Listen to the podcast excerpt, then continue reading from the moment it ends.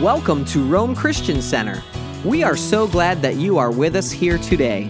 If you are local to the Rome, New York area, we would like to invite you to join us 10 a.m. and again at 6 p.m. on Sundays.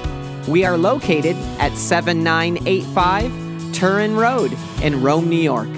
Let's join the service as we believe God has something in store for you today.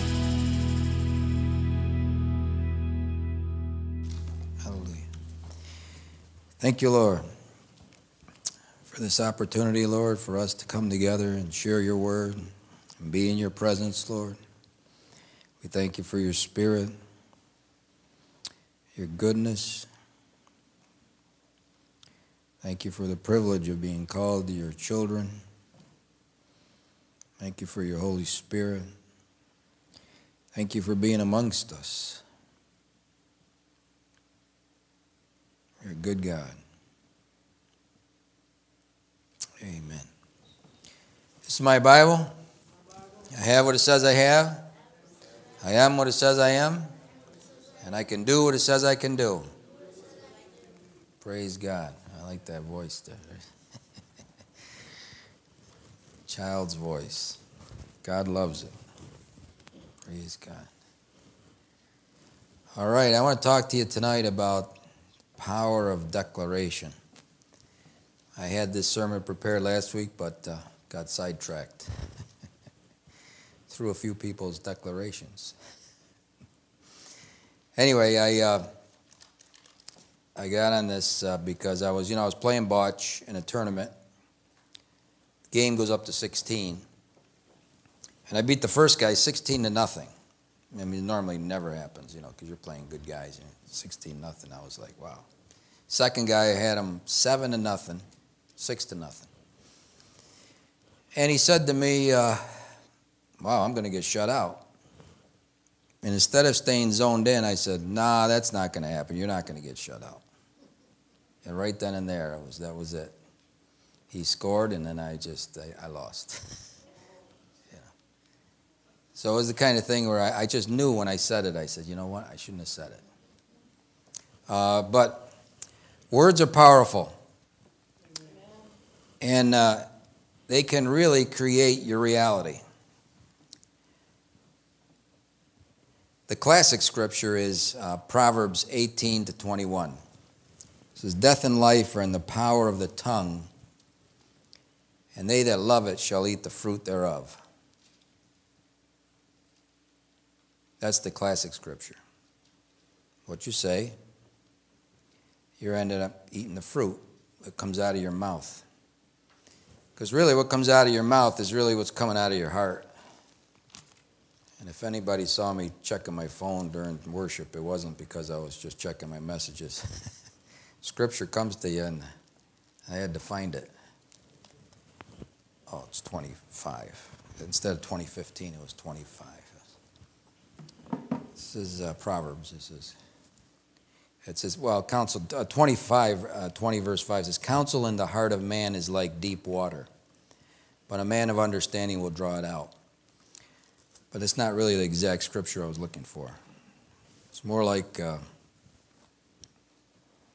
yeah, what's deep in your heart is really what comes out of your mouth. You know, the overflow of the heart, the mouth speaks. That's another scripture. But in essence, what's coming out of your mouth is really uh, what's down deep in your spirit, and it just comes out, especially when you're full of that. And uh, it has power. Remember, Jesus says it's not what goes into the body and then comes out, you know, the normal way out of the drought. That's, that's not what defiles a man. What defiles a man is what comes out of his mouth, because that comes out of your heart, your spirit. And that's what defiles a man. But what the pastor said a couple of weeks ago really profoundly hit me. I was sitting there in a Sunday service, and he said, uh, Psalm 103 20 says, Bless the Lord, you his angels. He was talking about the angels that excel in strength, that do his commandments, hearkening on to the voice of his word. That, uh, that caused me to pause. That's a profound statement. That's a pretty powerful statement. They're listening to the voice of His Word to do it. Who gives voice to His Word? We do. Pastor said we do, and it's right. We do. You give voice to His Word, and the angels are sitting there waiting for it to happen, or waiting for it, waiting to do it. You know, in Hebrews 1.14, I say, Are they not all ministering spirits sent forth to minister for them who shall be heirs of salvation? That's us. And the angels are here to minister to you.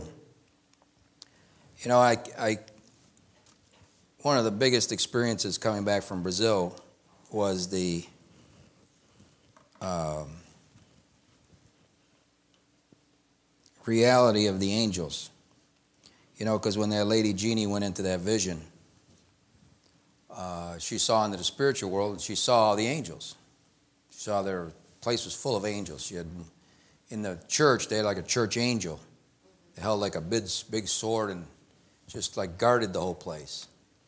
And they had other angels that were there to bless people who had, you know, brought their tithe or whatever. They had their blessing ready to go, and the person gave the way they're supposed to, whatever. They they just took right off to go take care of the blessing, to bring the blessing.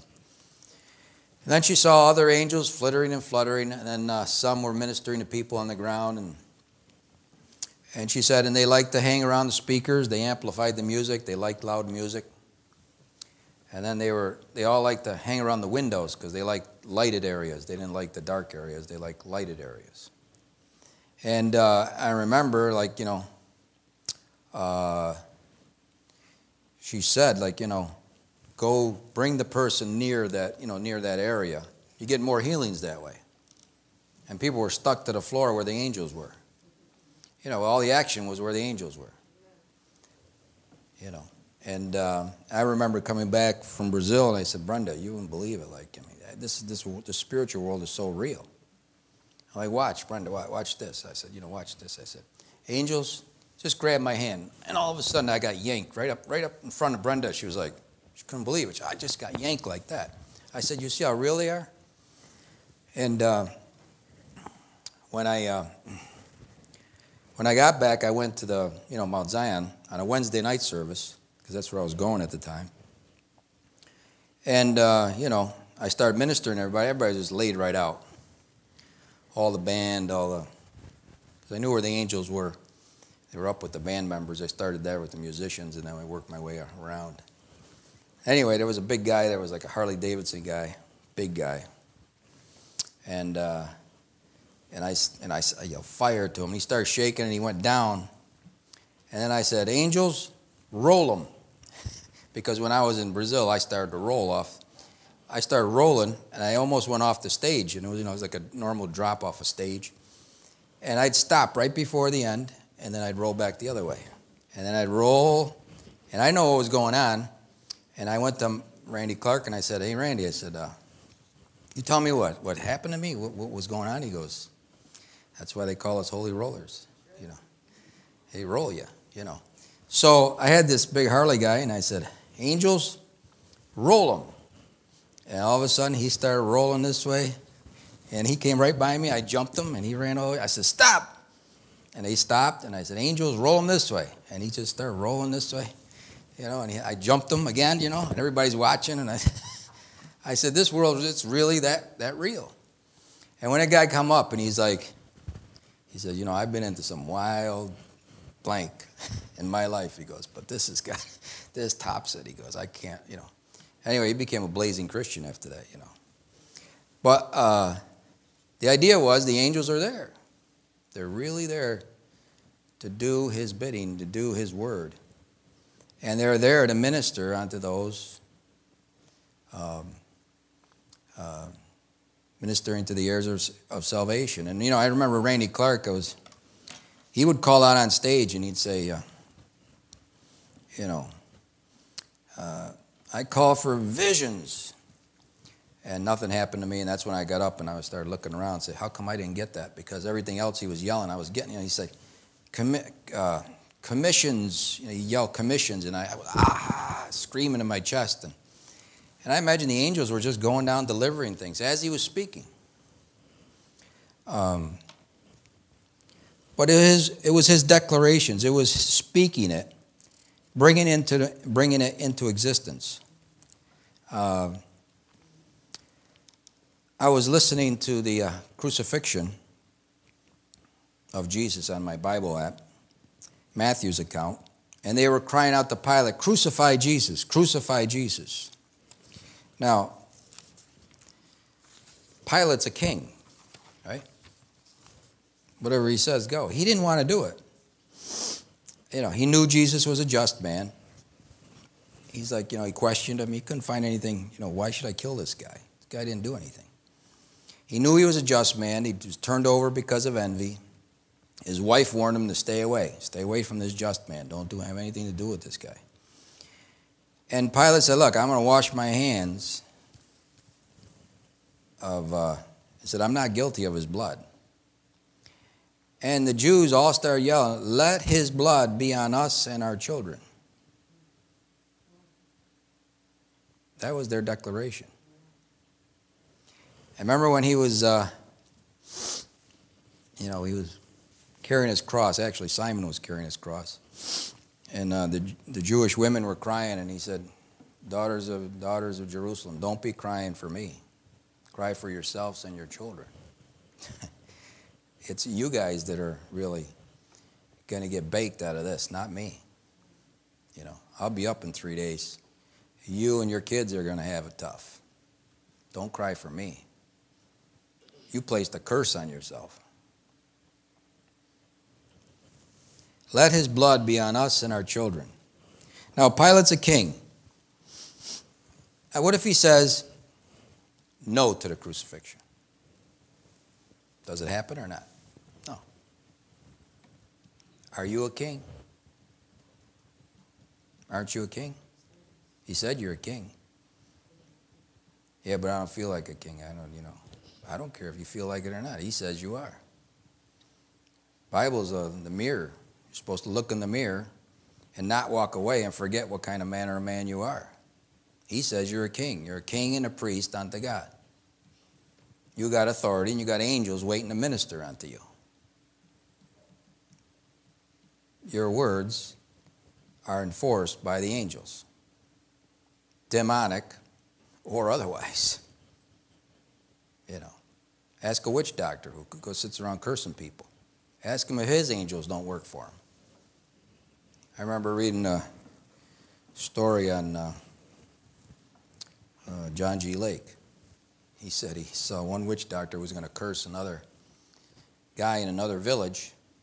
He said, I'm going to kill him today. He said, How are you going to kill him? He said, I'm going to curse him. And he sat there and waited for the guy to curse him. And he says, you know, he started saying, you know, I want his blood to boil. I want him to just burst with heat, blow up. So John G. Lake got on his horse. He ran as fast as he could to the other village. And there's the guy. He was on fire. He was about to burst. And John G. Lake broke the curse in the name of Jesus and stopped it. But he wanted to see if it worked. the words matter? Yeah, they matter. Witch doctor or Christian? Your words matter. Somebody's listening. Somebody is really listening. Pilate says, Okay, we'll crucify Jesus. Jesus is crucified. Revelations 1 5 through 6. And from Jesus Christ, who is the faithful witness, this is Revelations 1 5 through 6. And from Jesus Christ, who is the faithful witness and the first begotten of the dead, and the prince of the kings of the earth. Unto him that loved us and washed us from our sins in his own blood, and has made us kings and priests unto God and his Father, to him be glory and dominion forever and ever. Jesus is the prince of the kings of the earth, and we're the kings and priests unto God and his Father. We're kings. And kings decree things. What's a decree? You could sneeze. Don't ever hold it in. Let it go. I don't care if you're wearing a mask or not. That's not, it's not good for you. An order, usually having the force of law. That's what a decree is. An order, usually having the force of law. A judicial decree, by royal decree. Know, I, uh, I had a case once. It actually wasn't my case. Frank Blando had the case. This guy had been charged with five counts of um, selling drugs. And he was all cocky. They had offered him five to 15 years, and he said, I ain't taking it. I'm taking it to trial. And uh, I know his name. I'm not going to mention it, but uh, I just happened to walk in that day. I had the case after him. And Judge Buckley was a small guy. You know, he had a gun in his sock all the time. You know, he was a little guy. He has glasses out like this, and he lay right at the end, and he says, Mr. I'll just give you a laugh. Mr. Torres, he goes, You exercised your right to trial. Now I'm going to exercise my right to sentence you. He goes, I hereby sentence you to 7 to 21 years in state prison on the first count. So the guy's all cocky, like, all right, I blew trial. I got an extra, you know, 7 to 21 instead of 5 to 15. Real cocky, you know, this, that. So then he goes, uh, on the second count, I hereby sentence you to 5, excuse me, 7 to 21 years. And we're all waiting for the word. Because concurrent means at the same time. Consecutive means one after the other. You got to finish the first one, then you get to the. Consecutive to the first count. Now he's 14 to 42. Now he's not like, now he's getting angry. You can see he's getting angry. So he goes to the third count. We're all waiting. He says, consecutive to the first two counts. Now he's 21 to 63. so I leave the courtroom. I couldn't take it. I was like, I just, this is, this is. so I walk back in, and the, the sheriff leans over to me and he goes, he's up to 28. And then he goes, and now the guy, he goes from angry to like pissed, really pissed. Then, he, then he's like really concerned. And now he's about to collapse. You know, he's 28 to. And then he goes, and I hereby sentence you to 7 to 21 years consecutive to the first four counts. He gave him 35 to 105 years. And uh, said, you think his words didn't matter? You think the words of a king don't matter? And after the case, after that guy got basically carried off because he almost collapsed in the courtroom, literally. And uh, he called me up, and Judge Buckley says, he says, Frank, he goes, come on up here. I go up there, I'm in the corner of his desk. He goes, How'd you like that one? He said, How'd you like that one? I said, I don't know, Judge. That was pretty tough. That's, that was pretty. He goes, Yeah, yeah, yeah. And I walked away. I said, You know, this guy is crazy. He just wrecked this guy's life, took away his whole life, and got a charge out of it. And that's why I told people, I said, look, don't fool with these judges. They, they get a charge out. Don't think they feel bad anything about it. They, they get a charge out of putting you away. And uh, my point is that word, consecutive versus concurrent, was everything. He's a king. He's got authority. He's got, he's got power. We've got power.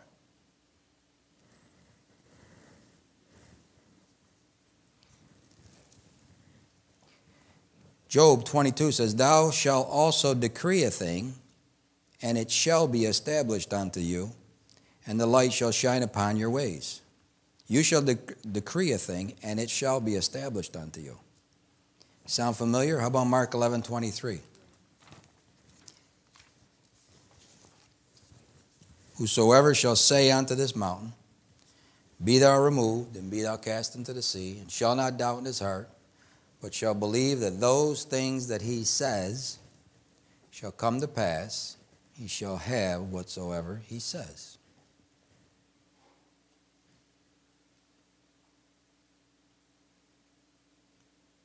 Guy says he can do it, guy says he can't do it. They're both right. Whatever they say, they're going to get. You just keep saying it. I recall reading a book by John Osteen, and he said he had a dream there because he was he was all curled up in a ball. And he thought he had failed God, and, uh, you know, the devil was telling him that he had failed God and that he had, had no chance. He was uh, basically a loser. He'd been rejected by God, and he wasn't preaching anymore.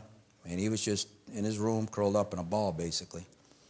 And he said he had a dream because he was praying to God about it. And in the dream, the devil had two people in the room and he was torturing each one.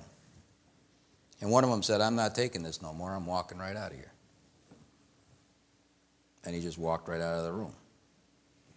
So you can either listen and take it or you can leave. Anyway, in the book, he decided, he says, you know what? I'm going to be one of them guys that just leaves. I'm not going to sit in that room and take it. And he got out his Bible and he took out all the scriptures about, you know, encouragement and love of God and everything. He started declaring it over himself. And within a month or two, all the fears, everything had gone, disappeared. He had been restored 100%, but he had to take the initiative, decree those scriptures over himself. And within two months, he was all back to normal and he got on fire for God, and you know the rest, obviously. You had Joel Osteen and the whole ministry and everything else after that. But that was John Osteen. He took the word of God and started decreeing it over himself. Actually, if you listen to Gloria Copeland, and it's the same thing. They said they were broke, they had no money, and this and that, and they, she, she should start going around the house and start declaring things. This is going to be full of furniture, and this is going to do this, and this is going to do that. And she just started declaring it. Started decreeing the thing, and it came to pass.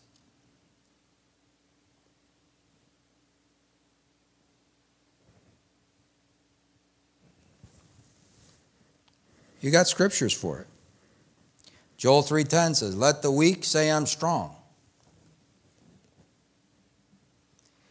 Norval Hayes, Remember when he had the woman who was in the hospital, or the guy who was in the hospital who was going to die? The guy had a million to one shot to live.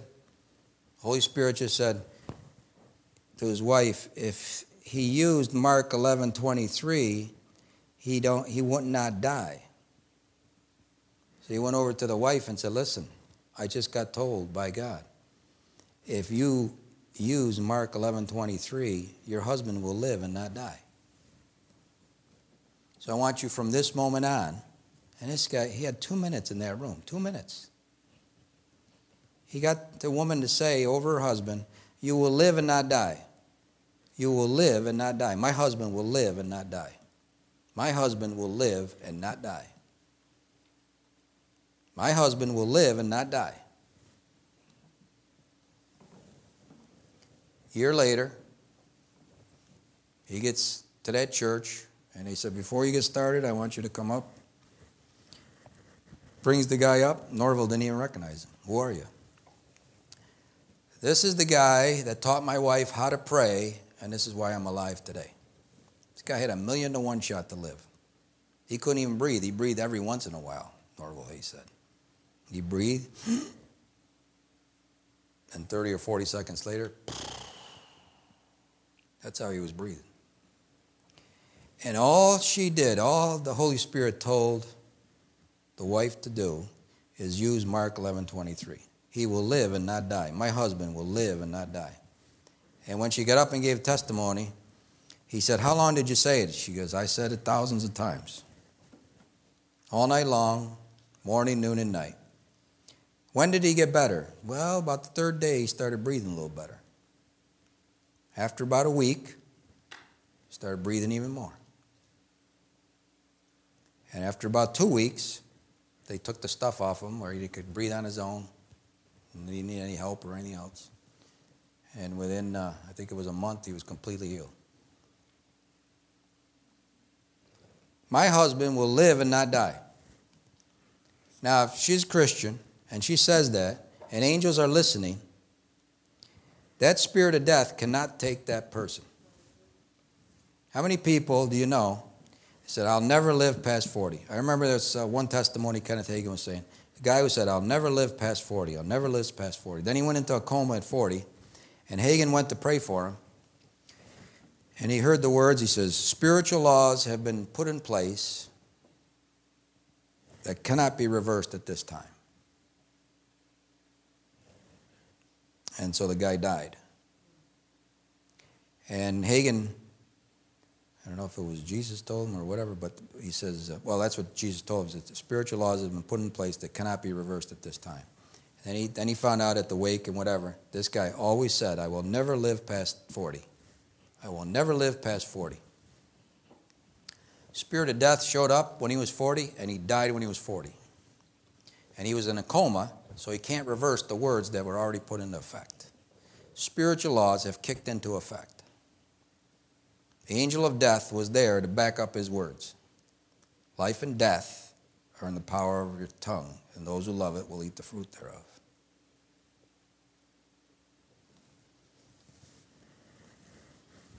Same thing with Norval Hayes about the story about the warts with his daughter. All he did was curse them. He commanded those warts to die in Jesus' name for 40 days.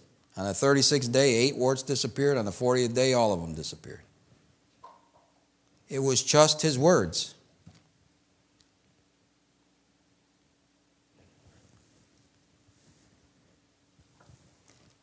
And then, uh, you know, he's got stories about casting out demons. He went to go cast demon out of a person. A student it was, a guy who ran around. Actually, he, he uh, I think he streaked in one of the events. He went streaks. And after he streaked, he got, a demon got in him.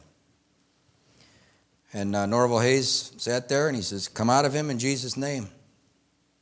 And nothing happened. He just kept saying it. Then he got tired. He'd sit down. He'd rest in his chair. That's what Norval Hayes said. Yeah, I just rested in my chair. And he goes, and the devil would do all kinds of crazy things. He goes, come into the body and then just look at him like this with his hands up in the air. He goes, you can act and do all you want, but you're coming out of that kid. You're coming out of that kid. In Jesus' name, you're coming out of that kid. You cannot stay in that kid. You got to come out. And he continued on and on all night long. So, and then they came in because the kids started saying, you know, I want water, I want water. He says, You ain't going to get any water. You're coming out of that kid. And there were people at the door wanting to come in. And Norval says, They're not coming in. You're not coming in. If you want this kid delivered, you're not coming in.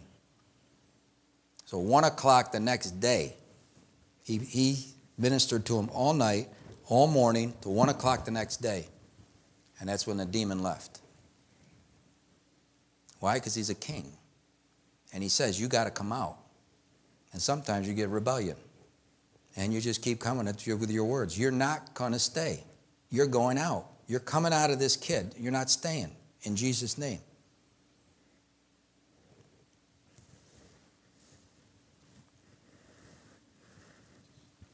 He's acting just like a king would. Centurion said this. He said, Jesus said unto him, I will come and heal him, because they asked him to heal a servant. Centurion answered and said, Lord, I'm not worthy that you should come under my roof, but speak the word only, and my servant shall be healed. For I am a man under authority, having soldiers under me, and I say to this man, Go, and he goes, and to another, Come, and he comes, and to my servant, Do this, and he does it. When Jesus heard it, he marveled and said to them that followed, Verily I say unto you, I have not found so great a faith, no, not in Israel. He said, I understand how words work. Say it. I say go, and that guy goes. I say come, and the guy comes. I understand how it works. Just say your word, Jesus. I know. And Jesus says, That's amazing. Because that's exactly how it works. And Jesus said to the servant, Go your way, and as you have believed, so be it done unto you. And his servant was healed in the self same hour. Speaking the word and making it effective in your life. How about Philemon? 6, verse 6 through 8.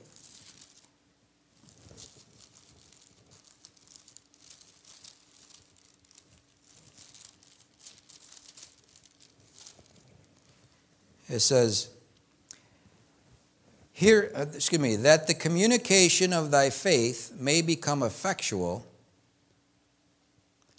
by the acknowledging of every good thing which is in you in Christ Jesus. How does your faith become effectual? How does your faith actually become effective?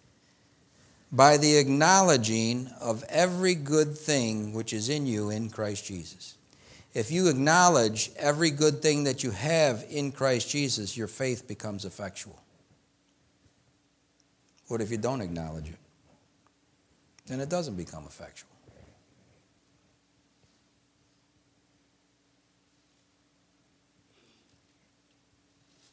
I have the peace of God. I have the wisdom of God. I have the mind of Christ.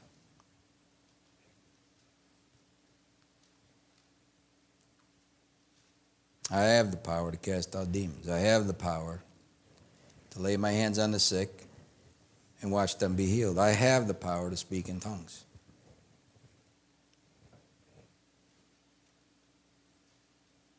All right, don't acknowledge it. Don't believe it.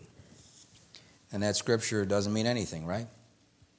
That the communication of your faith may become effectual by the acknowledging of every good thing which is in you in Christ Jesus. Romans 10 9 10, salvation scripture. That if you will confess with your mouth the Lord Jesus, and shall believe in your heart that God has raised him from the dead, thou shalt be saved. I believe in God, but I'm never going to say it. All right, don't say it. And you won't be saved. Because you got to say it with your mouth. For with the heart man believes unto righteousness, and with the mouth confession is made unto salvation. I see that scripture was just thrown in there for kicks, right? No, it wasn't thrown in there for kicks. You got to say it. What is the difference between someone who prays and someone who doesn't? Someone is talking to God. James says, You have not because you ask not.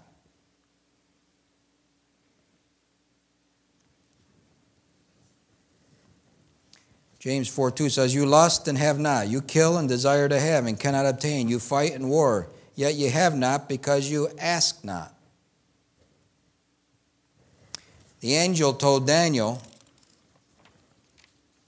Daniel 10, verse 12 says, Then said he unto me, Fear not, Daniel, for from the first day that you set your heart to understand and to chasten thyself before thy God, thy words were heard, and I have come for thy words.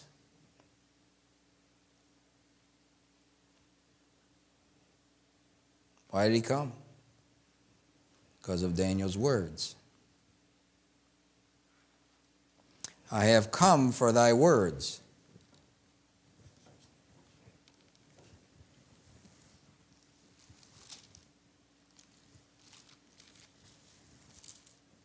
Think words aren't important? Jesus says you're going to be held accountable for every word you ever uttered. And by your words you'll be saved, and by your words you'll be condemned.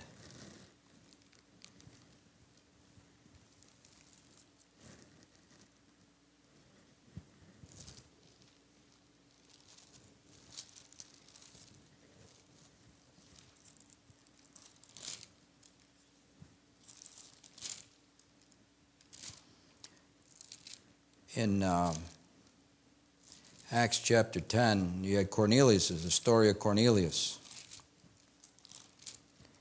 he was praying and everything else, and you know, the angel came, sent Peter. And Peter got heat for going to the Gentiles. And he said, Look, an angel appeared to him and said to him,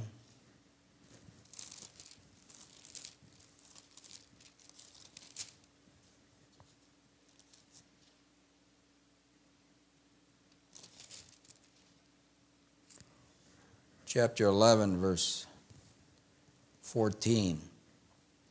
And he showed us, uh, 13, he said, And he showed us how he had seen an angel in his house, which stood and said unto him, Send men to Joppa, and call for Simon, whose surname is Peter, who shall tell thee words whereby you and all your household shall be saved. Men are saved by words. Words.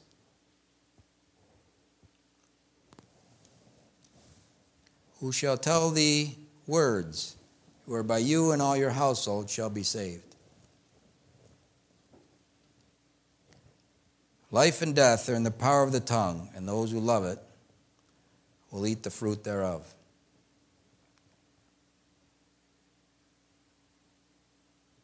I was listening to Joyce Meyer's sermon while we were in Florida there. She came on and she said, You know, uh, she was talking about sowing and reaping. She says, If you uh, sow lifting weights, you'll reap muscles.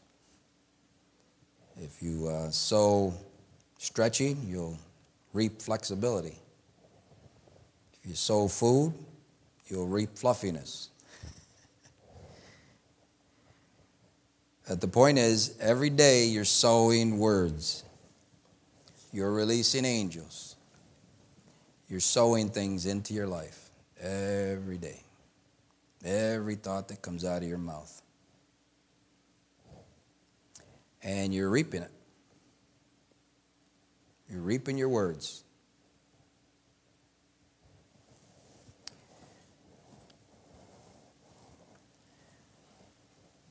Watch what you say, good or bad, because your words are being heard and they're bringing life or death.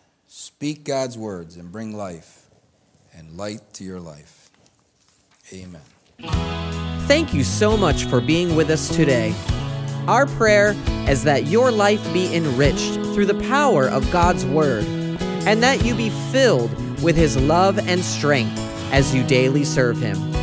To learn more about our service times and our ministry, and how it is that you can partner with us, visit us online today at RomeChristianCenter.com.